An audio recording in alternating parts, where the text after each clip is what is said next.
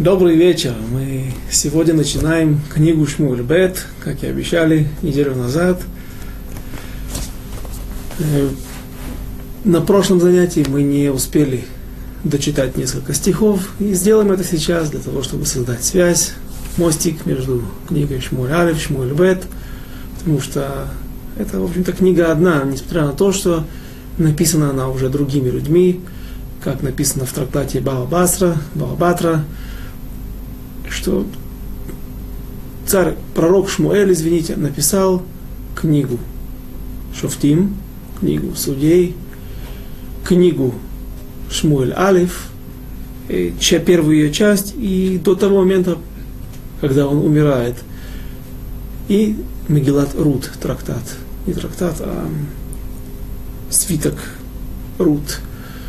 И с того момента, когда он умер, дописали книгу Натан Ханави и Гада Хозе. Пророки, которые будут после пророка Шмуэля основными главными пророками народа Израиля, которые будут помощниками царя Давида.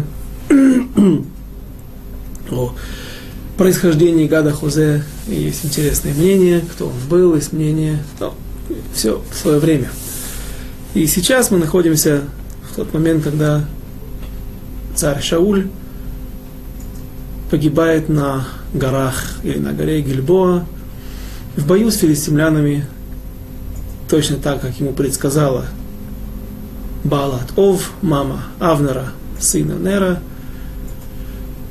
точнее то, как сказал ей пророк, ему пророк Шмуэль, если ты завтра идешь на войну, он сказал, Махар Атау Банеха и ми, завтра ты и твои сыновья со мной, и Шмуэль ведет их на, бой и падает смертью храбрых вместе со своими сыновьями.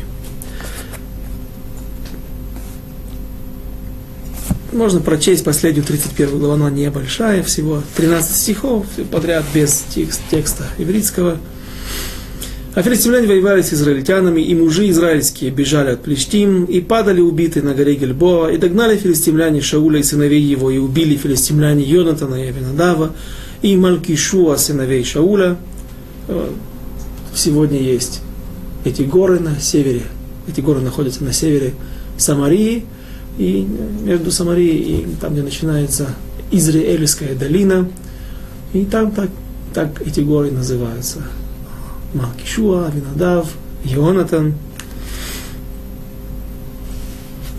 И война, стих, э, глава 31, стих 3, и война против Шауля стала жестокой, и разили его воины, стреляющие из лука, и он весьма устрашился стрельцов и сказал Шаулю оруженосцу своему, обнажи меч свой и закали меня им, а то придут эти необрезанные заколоть меня и будут издеваться надо мною.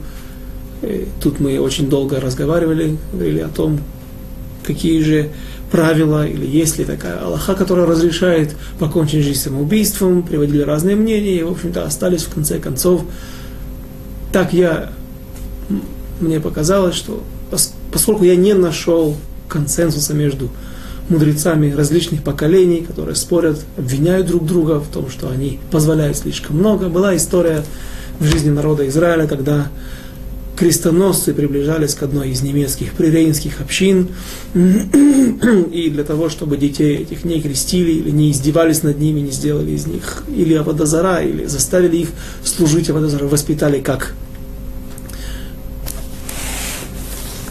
тем, кто поклоняется идолам, один рав э, решил резать детей, другой кричал на него, что ты убийца, и я говорю, что ты не правильно учишь эту Аллаху, нет такого разрешения. И если я прав, а не ты прав, то ты умрешь жуткой смертью, бамитам и шуна, и не прошло много времени, как этот Рав, который, против которого спорил другой, э, ему срывали с него кожу, и между кожей и телом засыпали песок, и э, а Акзерот, те постановления, на основании которых хотели крестить всех еврейских детей, обратить в веру другую, веру идолопоклон, идолов, идолопоклонников. Э, эти гзрот были отменены, и дети смогли бы жить. В общем, это судья очень непростая, так мы привели мнение, которое объясняет нам смысл поступка Шауля, почему он так поступил и почему его называют праведником и не осуждают его за это самоубийство. И с другой стороны, это объяснение не имеет отношения никакого к нашей, никакого к нашей жизни. Царь Шауль объясняет Ямшель Шломо, такой комментатор под названием, такая книга Ямшель Шломо на трактат Бава Кама из Вавилонского Талмуда. Он говорит, что это была орача, указание времени, то есть момент, который, в соответствии с которым человек решил, что сейчас есть такой судьбоносный момент или важный, э, только при стечении таких обстоятельств человек может так поступать. Какие же были обстоятельства в этот момент? Царь Шауль боялся, что народ Израиля, который уже бросился бегством, разбегаться кто куда, кто в Заярдане, кто себе домой, э, люди могут испугаться, не испугаться, а наоборот, остановиться от бегства и вернуться спасать своего царя. Потому что царь это был всегда большой символ, и мы видим, что за ним всегда ходил народ, несмотря на то, что Шауль даже невооруженным глазом совершал какие-то преступления, какие-то отступления от законов, когда были вещи непонятные или граничили с, с был сафек, сомнение, можно ли так поступать или нет. Например, когда он на основании показания одного еврея, Доика Адуми, он решает уничтожить целый город Коаним и так далее. Тем не менее, люди шли за ним, верили в своего царя, и поэтому Шауль боялся, что они могут броситься в случае, если он попадет в руки филистимлян живьем, он, они могут броситься освобождать своего царя, и тогда в этом бою, уже проигранном, погибнут тысячи и десятки тысяч евреев, и этого он боялся и не хотел, поэтому предотвратить, чтобы предотвратить такую ситуацию, он решает покончить жизнь самоубийством. То есть было, иными словами, как мы сказали на прошлом занятии, тот, кто будет знать, что он из колена Бениамина, а это знать сегодня мы не можем. По самому распространенному мнению, есть мнение, что, которое говорит, что есть все, 10, все 12 колен сегодня в народе Израиля, только они присутствуют, кроме Иуды и Беньямина, присутствуют в маленьком количестве. Есть мнение, которое говорит, что 10 колен вернутся, их вернет Машинах. А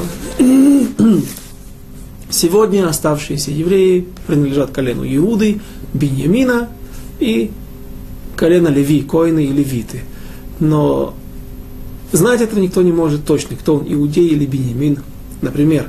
Так вот, тот, кто будет из колена Бениамина, будет царем народа Израиля, и у него будет такая же ситуация, он будет в войне с врагами, идолопоклонниками, например, мусульмане не идолопоклонники. Поэтому э, война с мусульманами, с арабами, с современными филистимлянами, палестинцами, она уже не, не является... Мы не можем модель той войны из книги, с последней главы книги Шмоль Алиф, перенести на нашу жизнь. Так вот, если все эти, ситуа- все эти обстоятельства будут такими же, тогда человек может пасть на свой меч или покончить жизнь другим способом, а покончить жизнь самоубийством. А, иначе мы не можем учить Шмуля пример для нас, на нашу жизнь. И сказал Шауль оруженосцу, мы это уже прочли, обнажи меч свой, закали меня, но не согласился оруженосец его, ибо очень боялся. Киая Ире Меот. Маза Ире Меот, что такое? Он очень боялся. Кого боялся? Шауля. Боялся убить человека, пролить чужую кровь, проткнуть кого-то мечом? Конечно же, нет. Этот человек был такой же мужественный, такой же великий воин, как и Шауль. Не зря его взяли оруженосцем, иными словами, телохранителем. А человек этот боялся Бога, боялся поднять руку на помазанника Всевышнего. Сейчас он бросится сам на меч. В следующем стихе он закончит свою жизнь точно так же, как поступает и Шауль, но но подня... То есть он знает, что он также заканчивает свою жизнь. Бояться ему, кроме Всевышнего, нечего. И тем не менее он боится. Почему? Потому что он знает, на помазанника Всевышнего нельзя поднять руку и остаться чистым. Даже в этой ситуации, когда Шауль сам на свою голову навлек беды. Стих 4, конец 4 стиха, начало 5. «И взял Шауль меч свой, и пал на него, и увидел оруженосец его, что умер Шауль, и пал и он на свой меч, и умер вместе с ним. Так умер Шауль, и три сына его, и оруженосец его, и все люди его в тот день вместе. И когда увидели израильтяне те, что по ту сторону долины, и те, что за Ярденом, что побежали люди израильские, и что умерли Шауль и сыновья его, то оставили они города свои, и убежали, и пришли филистимля... филистимляне, и поселились в них. И было на следующий день, пришли филистимляне собирать убитых, и нашли Шауля и трех сыновей его, павших на горе Гильбоа. Горы Гильбоа, мы уже сегодня упомянули, находятся на севере Самарии, ближе к Иордану, то есть посередине, ближе к, центру страны Израиля и на северо-востоке, скажем так. И получается, что филистимляне дошли до этих мест и заселили и эти города. Сегодня там находится Эмек Израиль, Эмек Израиль, Мигдаля Эмек, Эмек Израиль это долина израильская, Мигдаля Эмек, большой город, Афула, тоже большой, по понятиям израильским, большой город, Бейт Шеан. И все эти места были брошены евреями и заселены филистимлянами. Филистимляне до этих пор владели, как мы уже хорошо знаем из книги Шмуэль Алиф, побережьем от сектора Газа, Аза, Ашкелон, Аждот,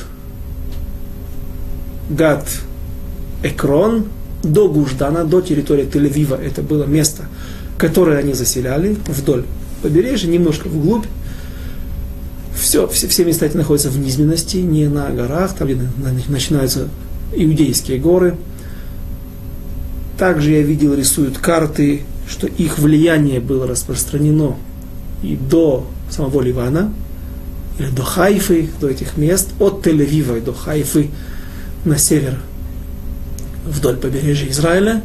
И теперь мы видим, что их влияние, их даже место проживания распространяется и вглубь Израиля, как буква Г идет, для вас покажем так, буква Г идет вдоль побережья, здесь море, здесь земля, вдоль побережья, и теперь они углубляются вплоть до реки Иордан, до озера Кинерет, тем самым также разрезая евреев, ведь колено Звулуна, колено Нафтали, Ашера, Дана, часть колена Дана, и Сахар жили на, на севере и имели территории там, в Галилее, в части Ливана, голландские высоты также, в том числе и за Иордане. Теперь евреи разделены и в их глубь проникают филистимляне. То есть последствия этой войны были тяжелыми. Создается впервые положение, когда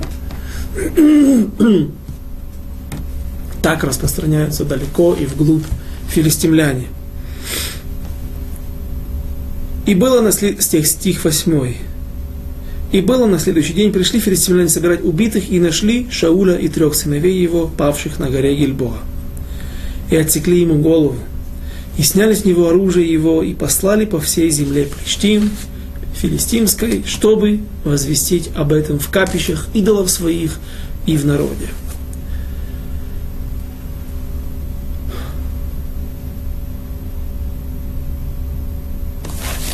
Отсекают голову. Голову и оружие. Киелим, что такое киелим, это не только оружие, это также его царская одежда. Корона уже не находится на голове у царя Шауля. Корону подобрал один человек, о происхождении которого мы сегодня, наверное, поговорим.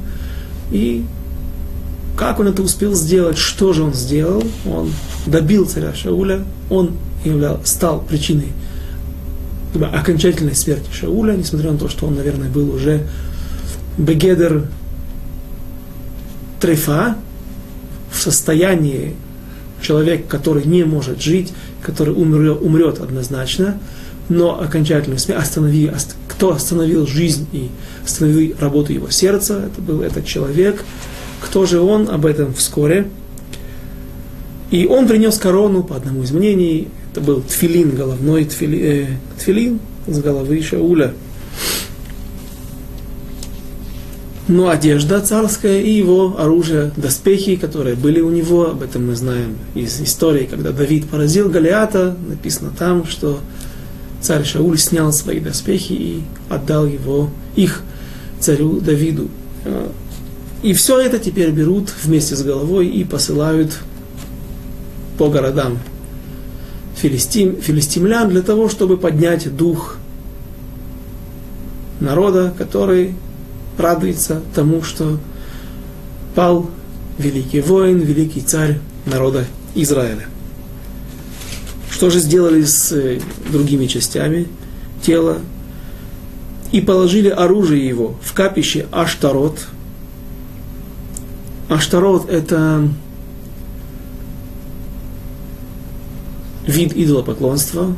Мы знаем, что у филистимлян был Дагон, бог Дагон, которому они поклонялись, которому когда-то принесли ковчег завета, на капищах которого поставили ковчег завета, и то, как семь месяцев Всевышний издевался над филистимлянами, мы уже хорошо все помним, это мы изучали. Дагон это был получеловек, сверху человек, мужчина снизу, хвост рыба, в общем, такая русалка, мужчина, Почему именно такой Бог, мы тоже это объясняли.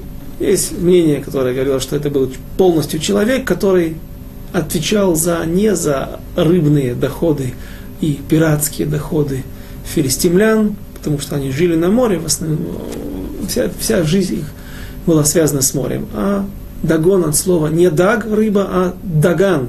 Это пшеница, пшеница или пять видов злаковых, что наверняка имела, играла важную роль в их жизни. Так вот, мы видим, что у них были очень разнообразные идолы. Например, Аштарот. Аштарот – это золотой телец.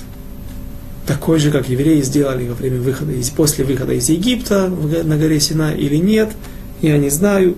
Есть разные мнения, что такое Аштарот, что это горы, очень острые. Может быть, это имеет отношение также к тельцам, потому что аштарот, рога, говорят, есть в трактате Сукот, Сука, есть, э, выясняют, если вдруг человек, есть две горы, вот такие вот горы, два склона точнее, мы видим, здесь между, они, э, какое-то расщелина, ущелье, и между ними, э, над этими ущельями, над этим ущельем человек положил схах.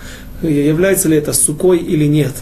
И там тоже упоминается, если не ошибаюсь, слово аштарот. То есть напоминает рога, как рога бычьи или барани расходятся в разные стороны, барани правильный, то так и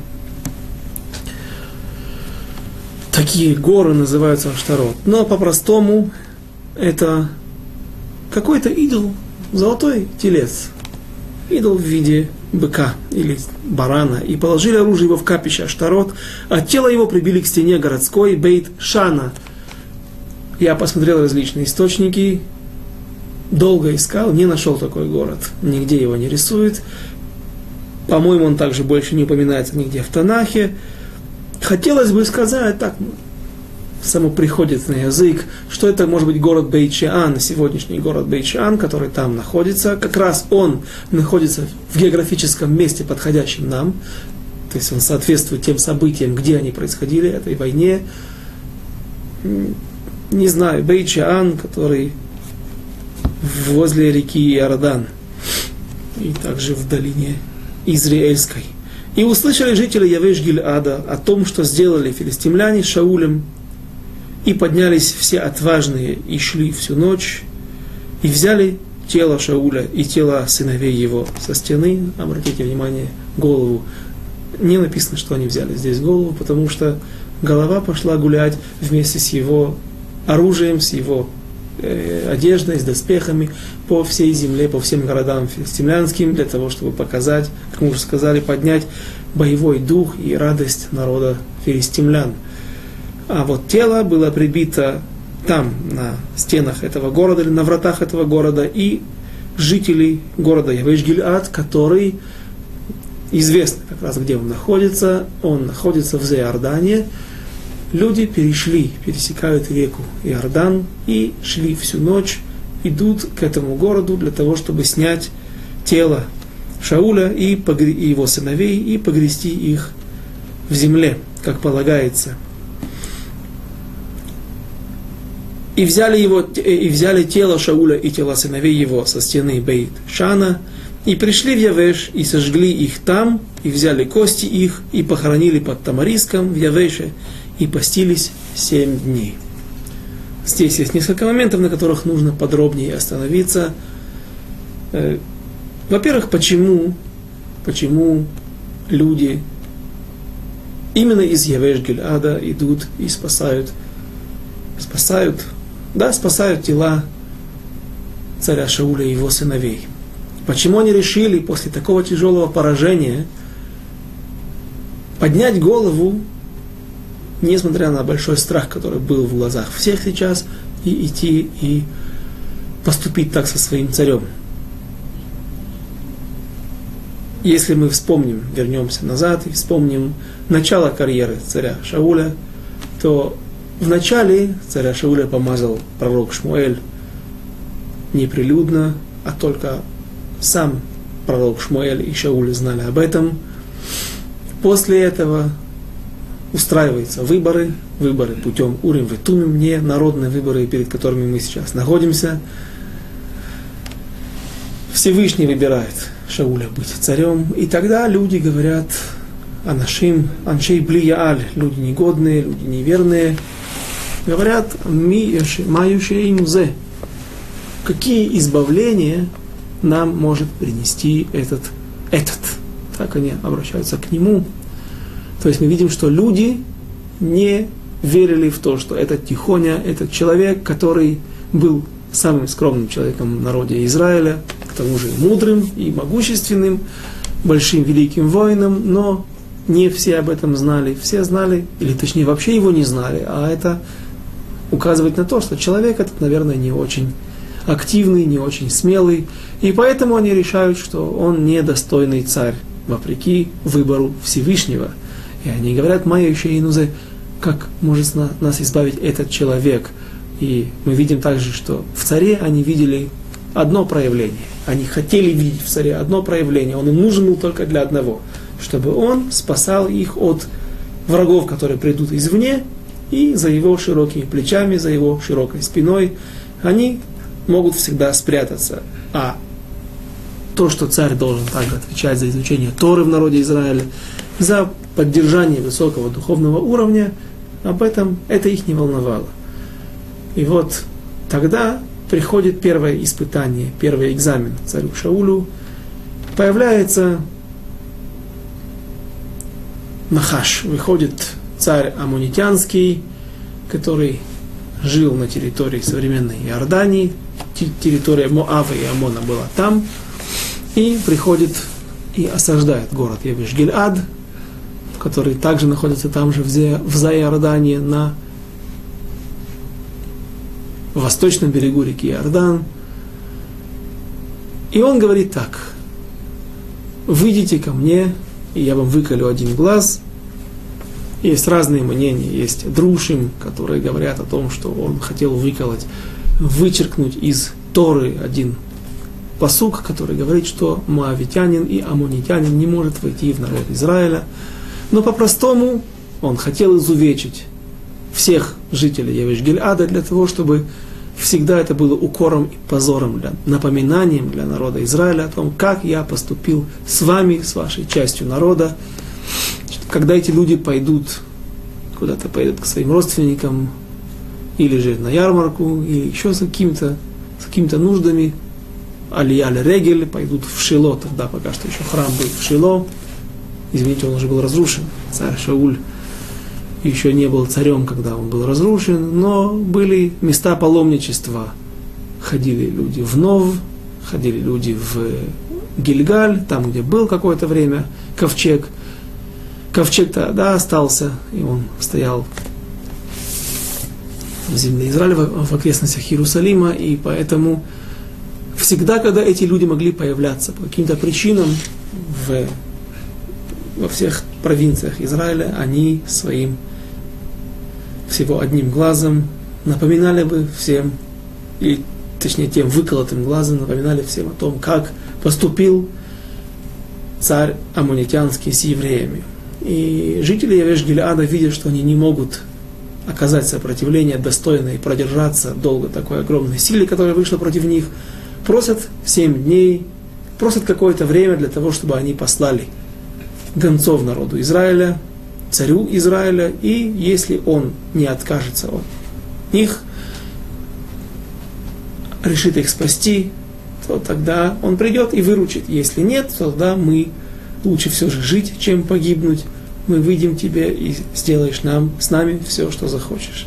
Царь Шауль посылает гонцов и говорит, что приготовьтесь, через семь дней придет спасение, и возрадовались люди, жители Явеш Гильада, и через семь дней приходит царь Шауль с войсками, 300 тысяч пеших и 30 тысяч от, 300 тысяч от всего Израиля, 30 тысяч или 20 тысяч иудеев, и он разбивает войска Нахаша Амуни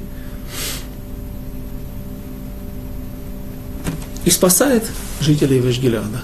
И именно поэтому жители Явешгилада сейчас, вопреки большой опасности, вопреки своим тем ощущениям, которые были у них сейчас после поражения, они, невзирая ни на что, идут всю ночь. И написано только люди отважные. Не все люди осмелились пойти, только самые отважные идут всю ночь, поднимаются к городу Бейчан, снимают тела и возвращают их. Возвращаются с ними к себе в город Явеш-Гиль-Ад. Они вернули должное, вернули свой долг царю Шаулю. Что же они сделали с его телом? И поднялись все отважные, и взяли его тело,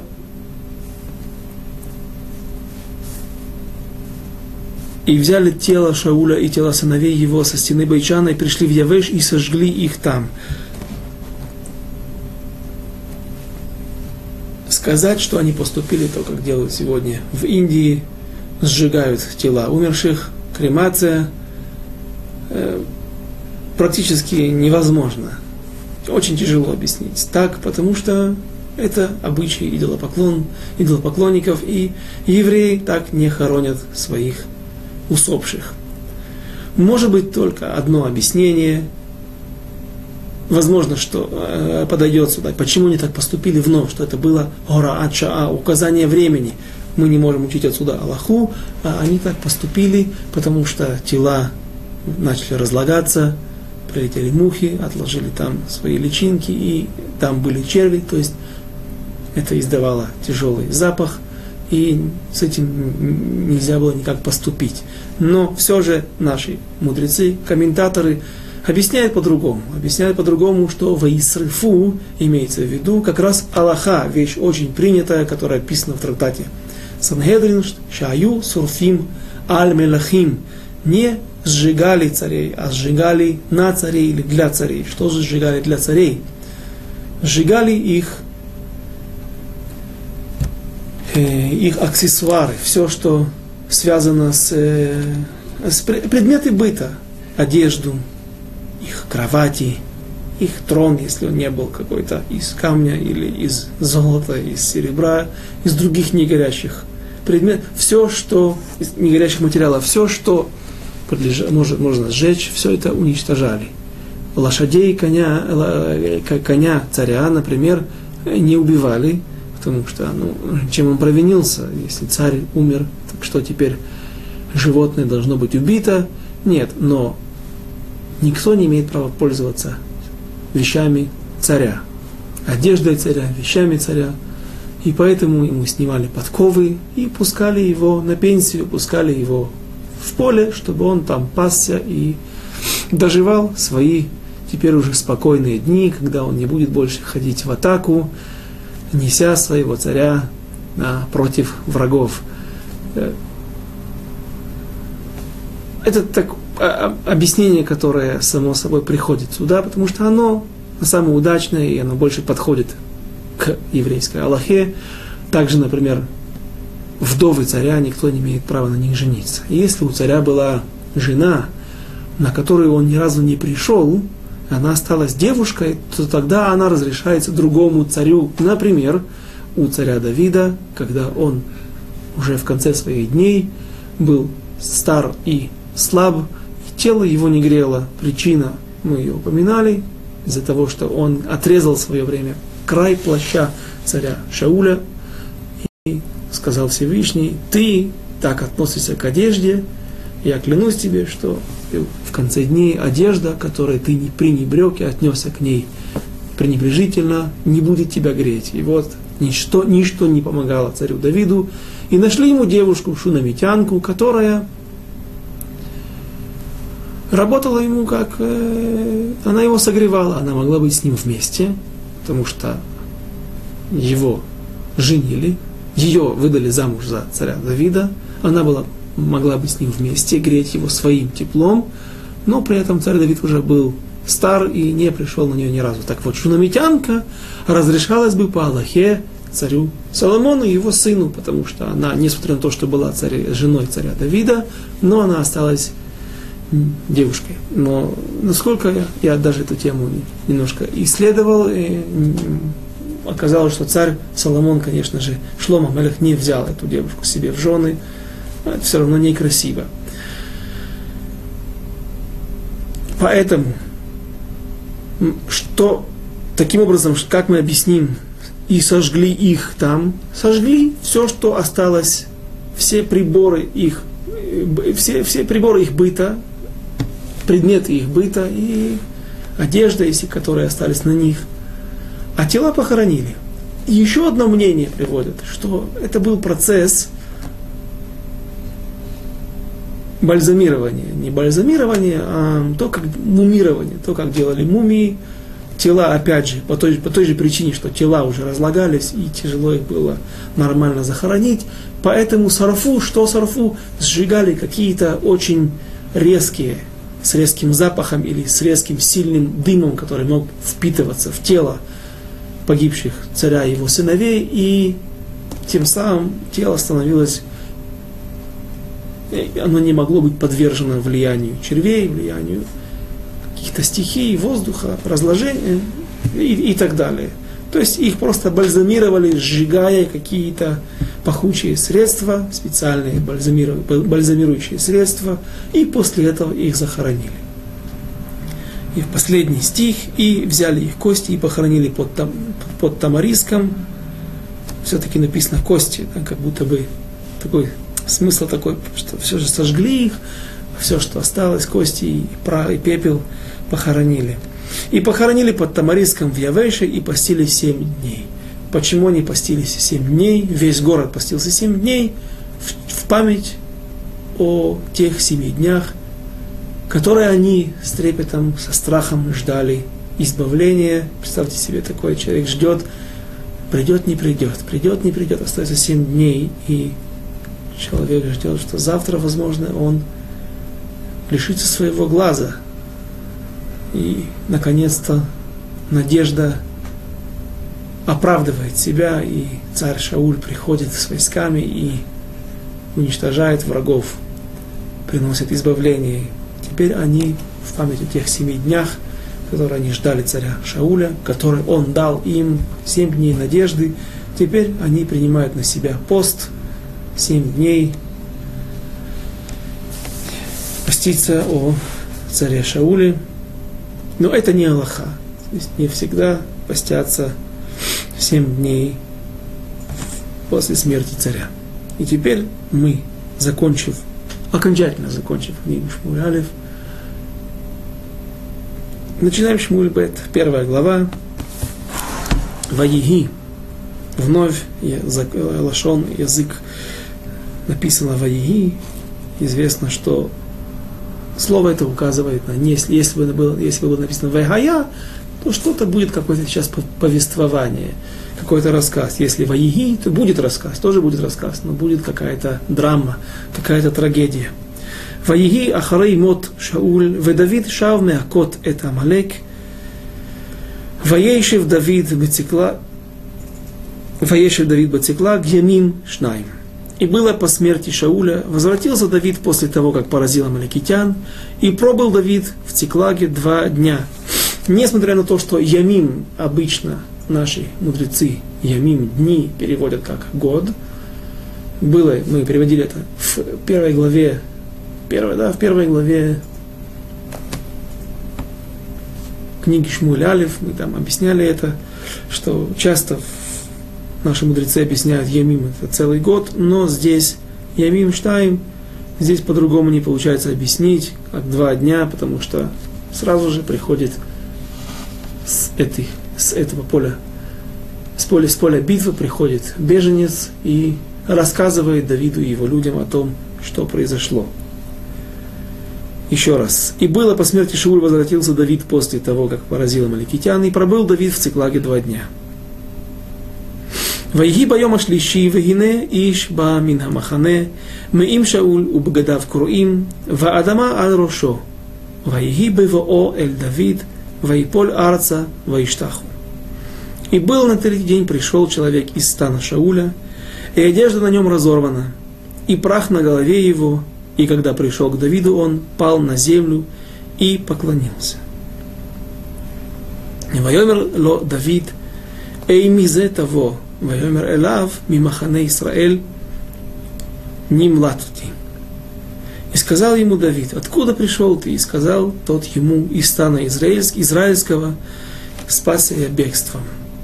ויאמר אליו דוד, מה היה הדבר הגטנה לי, ויאמר אשר נס העם מן המלחמה, וגם הרבה נפל מן העם, וימותו, וגם שאול ויונתן בנו מתו. И сказал ему Давид, что случилось, прошу, расскажи мне.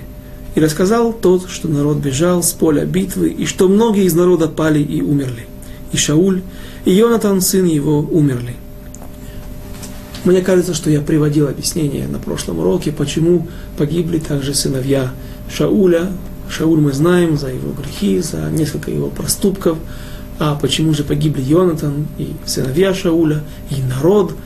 Мудрецы часто ищут объяснение таким трагедиям, в чем они были виноваты. Он объясняет, он, мудрецы объясняют так, что люди были участвовали были соучастниками преступлений уничтожения города Нова, Коаним, коинов города Нова, и за то, что они не протестовали, наверное, народ мог протестовать, наверное, сыновья царя Шуля могли протестовать, зная, что отец поступает не в соответствии с Аллахой, не в соответствии с законом, принимает решение убить людей на основании показаний одного человека. Это не является, еще раз повторю, свидетельством.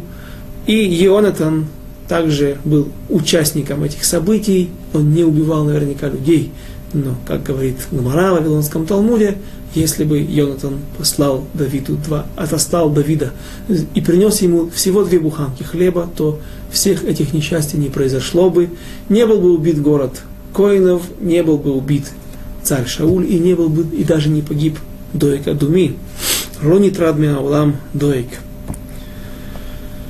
Вайомер Давид Эль Ханаар, и сказал Давид, обратился Давид к юноше, Амагидло Эйх Ядата Кимет Шауль в Йонатан Бно. Обратите внимание, царь Давид, пока что, несмотря на то, что он услышал страшную весть о том, что погиб народ, погиб царь Израиля, погиб его друг, которого он любил очень сильно, Йонатан, погибли его два брата, он пока что не реагирует.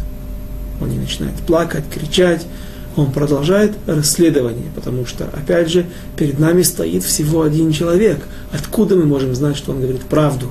Только на показания двух людей мы можем полагаться окончательно. Но, разумеется, показаний, на, на основании показаний одного человека мы также можем принимать какие-то решения. Например, приготовиться к опасности, если на это указывает все показания этого человека, и поэтому Давид продолжает расследование, чтобы убедиться окончательно. А как можно убедиться, как можно поверить одному человеку? Сейчас мы это попытаемся объяснить. Вайомера Наара Магид Ло Никра Никрети Бехара Гельбоа Вегине Шауль Нишан Аль Ханито Вегине Гарехи Убалея Парашим Хидбику. И сказал отрок, рассказавший ему, случайно был я на горе Гильбоа, И вот Шауль опирается на копье свое. И тут колесницы и всадники настигли его. Тогда он оглянулся назад и, увидев меня, позвал меня. И сказал я, вот я. И сказал он мне, кто ты? А, извините, полетели дальше. Иврит, седьмой стих. Ваифен ахарав в Ерэни, ваикра элай, вайоймар, инени. И вот он обратился назад и посмотрел на меня и спросил меня, кто я, кто ты? И позвал меня, и я ответил, вот я. Стих 8. И вайомер ли ми ата ваоймер элав амалеки анохи. И сказал я ему, и сказал он мне, кто ты? И сказал я ему, амаликитянин я. Стих 9. Вайомер элай амадна алай умотетени, ки ахазани хашавац, кихол от навши би. И сказал он мне, встань надо мной и убей меня, ибо смертельная дрожь охватила меня, и, а все еще душа меня, моя во мне. То есть царь Шауль все же смог встать и опереться на свое копье, несмотря на то, что он бросился на свой меч, все его внутренности уже пробиты, и он знает, что он не выживет. Но он боится, что какое-то еще время он протянет – и он боится, что эти необрезанные будут издеваться над ним, как мы это уже читали в конце 31 главы в книге Шмуэль Алиф. ועמוד עליו ומטאתהו, כי ידעתי כי לא יחיה, אחרי נפלו, ויקח הנזר אשר על ראשו, ועץ עדה אשר על זרעו, זרעו ואביהם אל אדוני Гейна. «И встал я над ним и добил его, ибо знал я, что он не будет жить после того, как пал он на свой меч, и взял я венец, бывший на голове его, и запястье, бывшие на руке его, и принес их сюда к господину моему».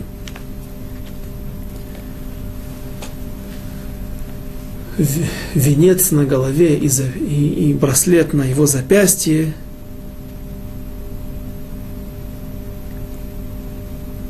есть мудрецы наши, Хазаль, говорят, что это был головной и ручной тфилин, что Шауль пошел на войну, на последний свой бой в тфилине. Конечно, не лишено смысла и простой прочтение, простой смысл, что это была корона царская. Для чего пришел этот юноша к Давиду?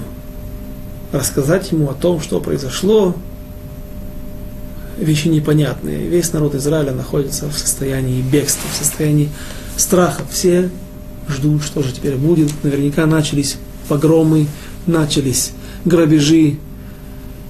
Филистимляне ходят по израильским городам, грабят людей, нет власти, нет больше армии, которая может обороняться.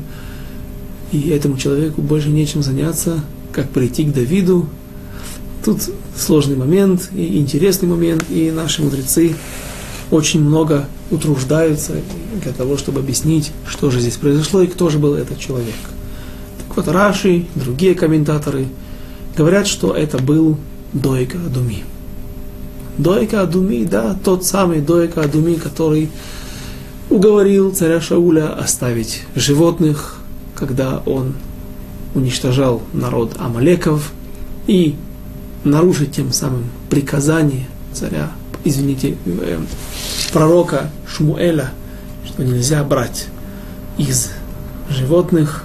Есть, опять же, три мнения, что по Рамбаму животных можно брать обычно, амалекских не нужно их уничтожать, а только здесь пророк Шмуэль указал царю Шаулю выполнить это. Раши говорит, что всегда запрещено пользоваться животными, их нужно всегда уничтожить, как и сам народ амаликитян, а трофеи разрешаются в пользование. Рабейну Бахае и другие комментаторы, Меши Хохма, говорят, что все запрещено, ничего нельзя брать от амаликитян.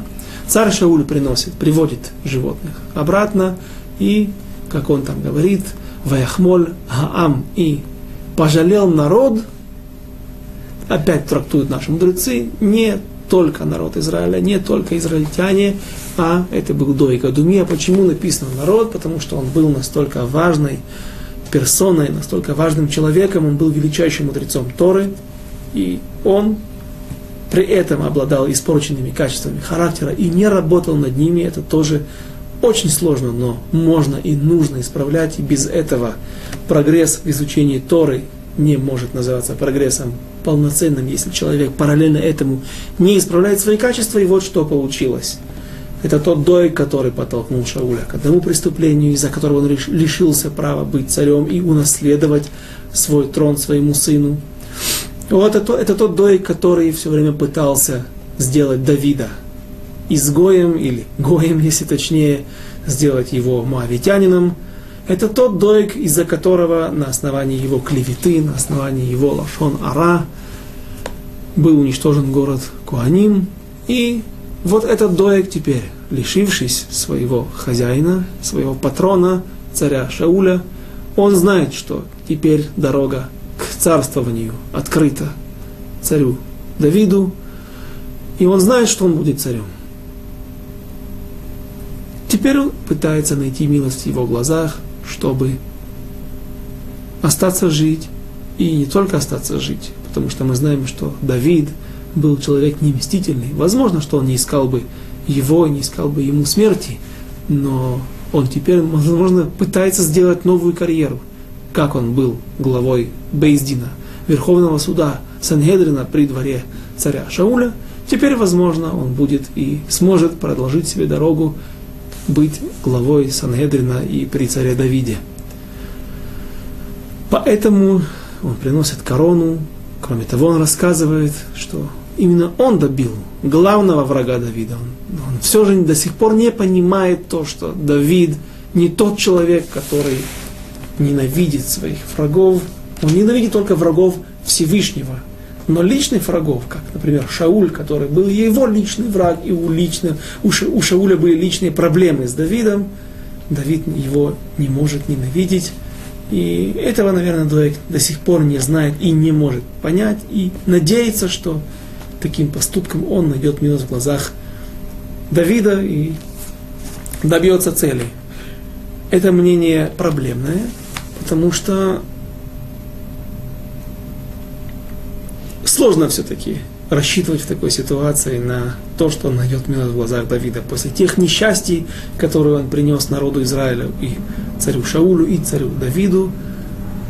Безусловно, рассчитывать не на что. Кроме того, недавно мне попался, когда я расследовал тему, исследовал тему Меабет Ацму Альдат, человек, который оканчивает жизнь самоубийством, там в одном из мест – в книге Маргалиот Аям, он приводит Мидраш, Шохартов, Шохартов, ошибочно, ну, неважно, принято считать, что это Мидраш Таилим с таким названием, Шохартов, Шохартоев. И в 120 капитуле, в 120 псалме Мидраш говорит о том, что три человека, нет у них части, части в будущем мире, Ахитофель, один из них, Доeg Адуми. Почему? Потому что покончил жизнь самоубийством. То есть мы знаем отсюда, из этого мидраша, что у нас есть противоречие тем комментаторам, которые пытаются сделать этого Гера, Амалеки, Доега Адуми. Это одно объяснение возможности его а, и противоречия мы привели. Теперь есть мнение, которое говорит, что это был сын Доега Адуми. А почему он был Амалекий? Опять же, разные мнения, что Дойга Адуми был или же с каких-то приграничных территорий, с территории Амалека, еврей, обычный еврей, часть, член народа Израиля, рожденный еврейкой, который просто жил в этих местах, и потом стали его так называть, как, извиняюсь, называют нас здесь в Израиле Русим. Потому что не все евреи, которые приехали из Советского Союза, они действительно русские, Русим. Но большинство из них евреи. И при этом так называют американцы, русские и так далее. Э, поэтому так называли Дойга. Другое объяснение, что да, таки он был гером, человек, который пришел Гиюр, и он был или не евреем, пришедший с земли Амалека, или амаликитянином. Амаликитян есть запрет принимать в народ Израиля, как амонитян и муавитян – так и амаликитян нельзя им давать гиюр, но говорит, говорят комментаторы, что если человек такой правдами или неправдами, может быть, сам не знал, может быть, обманул, прошел гиюр, он гиюр, в общем-то, срабатывает, и этот человек становится, в него вселяется душа еврейская, и он становится частью народа Израиля. Возможно, здесь была такая же ситуация, и то, что сын Дойга Адуми пытается найти милость в глазах Давида, зная, что ему тоже ждать ничего хорошего ему не, не, не, его не ждет, это уже больше мистабер, больше э, по логике здесь, здесь проходит. Теперь, как дальше проходят эти, эти мнения? Э, царь Давид убивает этого человека. Давайте это прочтем. Где мы остановились? Стих 10. Точнее, мы уже прочли о том, как он убил. Стих 11. Ваяхазек Давид бивгадав ваикраэм. Вегам кол хаанашим ашерито. И схватился Давид за одежды свои и разодрал их, а также и все люди, что были с ним. Иными словами, Давид поверил. Вот тоже интересный момент, как Давид мог поверить, ведь это же показание одного свидетеля – Отсюда, может быть, есть какое-то небольшое доказательство в сторону тех, кто объясняет, что все же этот человек был Гер Амалеки. Написано в Мидраш Танхума, что когда этот человек сказал, что я из Амаликитян, то в тот момент вспомнил Давид, что есть такая Аллаха, что не принимают амаликитян в ряды народа Израиля, и, соответственно, он понял, что он врет. И если он врет, то тогда он действительно не стал евреем, и он не еврей. А кто он не еврей? Еврей не может давать показания, на основании которых он может себя казнить. Его могут казнить на основании этих показаний. То есть то, что в Советском Союзе у этих извергов всегда, когда вытягивали КГБ, до него еще другие инстанции во время сталинщины, когда все время просили подписать, выдавливали из человека возможность, э, чтобы он подписал документ о том, что он совершил такие-то такие преступления, и нередко на основании этих показаний, якобы данных этим человеком, человека потом казнили. По еврейским законам еврей не может казнить сам себя, такие показания не принимаются. Ты можешь говорить что угодно, мы тебе не верим. Но вот, Беноах, не еврей, который живет по, по, по законам Торы, не по законам Торы, а по тем законам, которые предписаны не евреям. Семь заповедей сыновей Нох, не 613, всего семь, но он, да, может быть казнен на основании его же показаний. Так когда Давид вспомнил, что этот человек, что есть такая Аллаха, которая говорит о том, что Амалека не принимает ряды Израиля, а стало быть, он не стал евреем, а стало быть, он является Бен Ноах, обычным неевреем, а соответственно можно принимать от него показания, тогда Давид верит ему. И на основании этого он разрывает одежды. И, кроме того, Бен Ноах, он убивается на основании своих показаний. Поэтому Давид и говорит,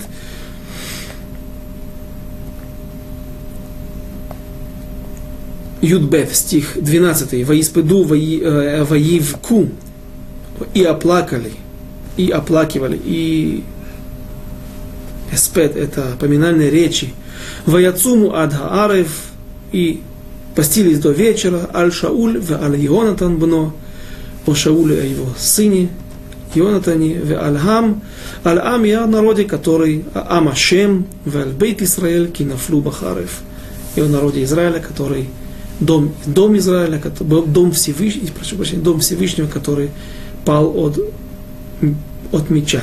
Стих 13. Вайомер Давид Эль Ханаар. Амагидло. Эй мизе. Вайомер бен иш гера амалики анохи.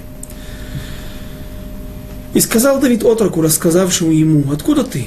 И сказал тот, я сын чужеземца, амаликитянина. И сказал Давид ему, как не побоялся ты поднять руку свою, чтобы погубить помазанника Господня.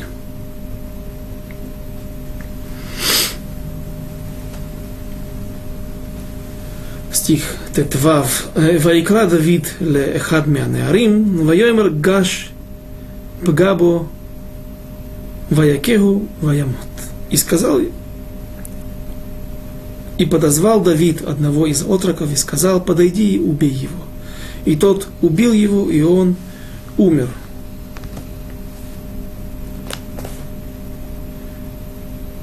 Если он был не евреем, объяснили почему, на основании каких законов он его убил. Если он да был еврей или гер, который живет и подлежит тем же законам, которые еврей обязан выполнять, то он подлежит казни мечом по закону царей. И за что? За то, что поднял руку на помазанника Всевышнего. То есть, если бы это была простая ситуация, когда человек убивает другого, который смертельно болен, здесь сложная ситуация, можно ли этого человека обвинить в убийстве. Трифа Аракти. Я убил человека, который через полчаса умер бы. Он фактически уже не живой. Э, здесь же царь Давид показывает всем своим соратникам, приспешникам, слово не самое лучшее, но мы знаем, что в рядах его отряда были разные люди. Люди, которые также их текст называет, э, Микра, Писание их называет Аншей Блияль, люди негодные, люди неверные, недостойные. Поэтому о, Давид хочет показать, что на помазанника Всевышнего руку не поднимают. Не может человек убить помазанника Всевышнего и остаться чистым. Тем самым Давид показывает всем, что то есть он показывает личным примером и готовит себе карьеру царя, зная, он, он, он учит людей, показывает пример, как должны относиться к царю. То есть это не просто меркантильные, личные, какие-то мелочные заботы о том, что вот сейчас я вас научу, я вам покажу пример, как нужно себя вести ценой жизни этого несчастного человека. Это действительно такая Аллаха, такой закон. Или, как говорит Рамбам, это была орача, указание времени но Давид поступает, безусловно, правильно. И у нас остается немного времени. Стих טז. ויאמר אליו דוד, דמיך על ראשך, כי פיך ענה, בך לאמר אנכי, מתתי את משיח. Эт Машиях. И сказал ему Давид, кровь твоя да будет на голове твоей, ты сам виноват в своей смерти, ибо уста свои твои свидетельствовали против тебя, когда ты сказал, я убил помазанника Господня. На этом мы закончим наш сегодняшний урок. А следующий урок мы начнем с того, как Давид плачет. Песнь, точнее, это не песня, а кина, плач, как он оплакивает Давида, э, извините, царя Шауля и его сыновей. И как много глубокого смысла в этих стихах и о том, как теперь, какой становится жизнь Давида,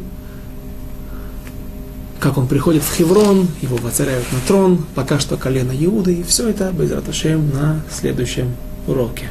До свидания, до следующих встреч через неделю.